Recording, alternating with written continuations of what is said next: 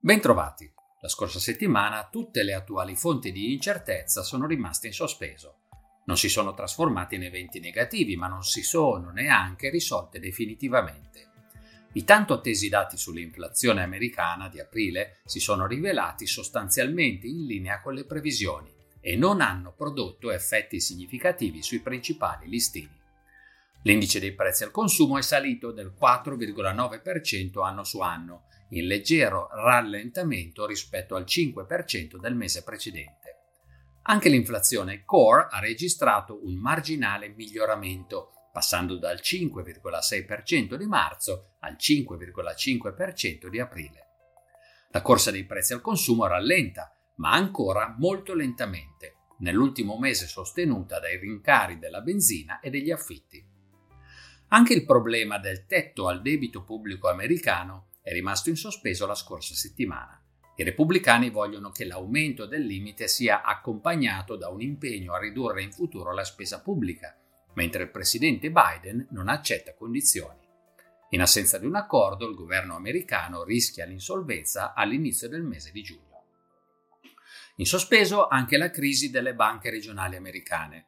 La situazione non è degenerata, ma è lungi dall'essere risolta. Lo scorso giovedì la Pacific Western Bank è tornata sotto pressione dopo aver registrato un ulteriore calo nei depositi che l'ha costretta a rivolgersi alla Federal Reserve per nuovi finanziamenti. Le sue azioni hanno subito forti perdite e trascinato al ribasso quelle di altri istituti considerati vulnerabili.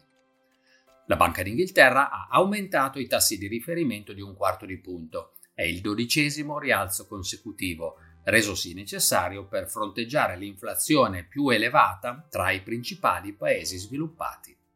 In Cina si è registrato un inatteso calo delle importazioni nel mese di aprile, che ha sollevato qualche dubbio sulla solidità della domanda interna e quindi della ripresa economica. Anche il significativo rallentamento dei prezzi al consumo e il forte calo dei prezzi alla produzione registrati lo scorso mese potrebbero essere il sintomo di una domanda poco vigorosa. In questo contesto i principali listini non hanno evidenziato una chiara tendenza.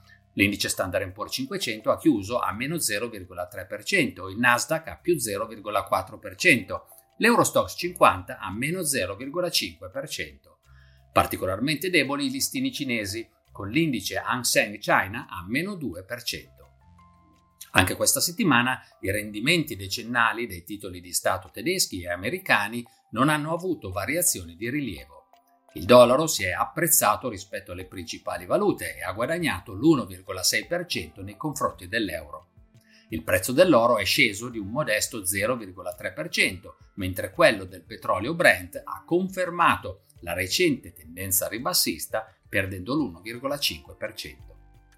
Per concludere, questa settimana vedremo i dati di aprile sulla produzione industriale negli Stati Uniti e sulle vendite al dettaglio sia negli Stati Uniti che in Cina. Per lo stesso mese, in Giappone potremo monitorare l'inflazione, le esportazioni e le importazioni. Guardando il futuro, gli investitori vedono tanti rischi geopolitici e la possibilità che la stretta monetaria provochi una recessione. Il cammino che li aspetta appare loro difficile e pericoloso. Forse sarà davvero così, oppure no. Lo scopriremo presto. In ogni caso, le incertezze e i rischi non devono mai fermare il cammino dei nostri investimenti.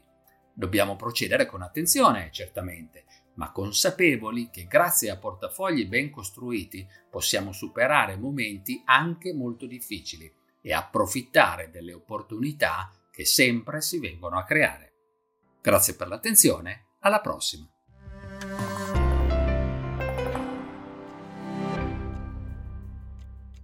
Presente registrazione audio ha finalità meramente informative. Le informazioni in essa contenute non rappresentano un'offerta di acquisto o vendita di prodotti finanziari, una raccomandazione di investimento e non sono da intendere come ricerca in materia di investimenti o analisi finanziaria. Le opinioni espresse riflettono il giudizio di Amundi al momento della loro diffusione e sono suscettibili di variazioni in qualunque momento, senza che da ciò derivi un obbligo di comunicazione in capo ad Amundi. Non si garantisce l'idoneità a qualsiasi scopo di investimento delle informazioni fornite, le quali non devono essere utilizzate come unica base per assumere decisioni di investimento. Eventuali dati riferiti a performance passate non sono un indicatore attendibile di performance attuali o future.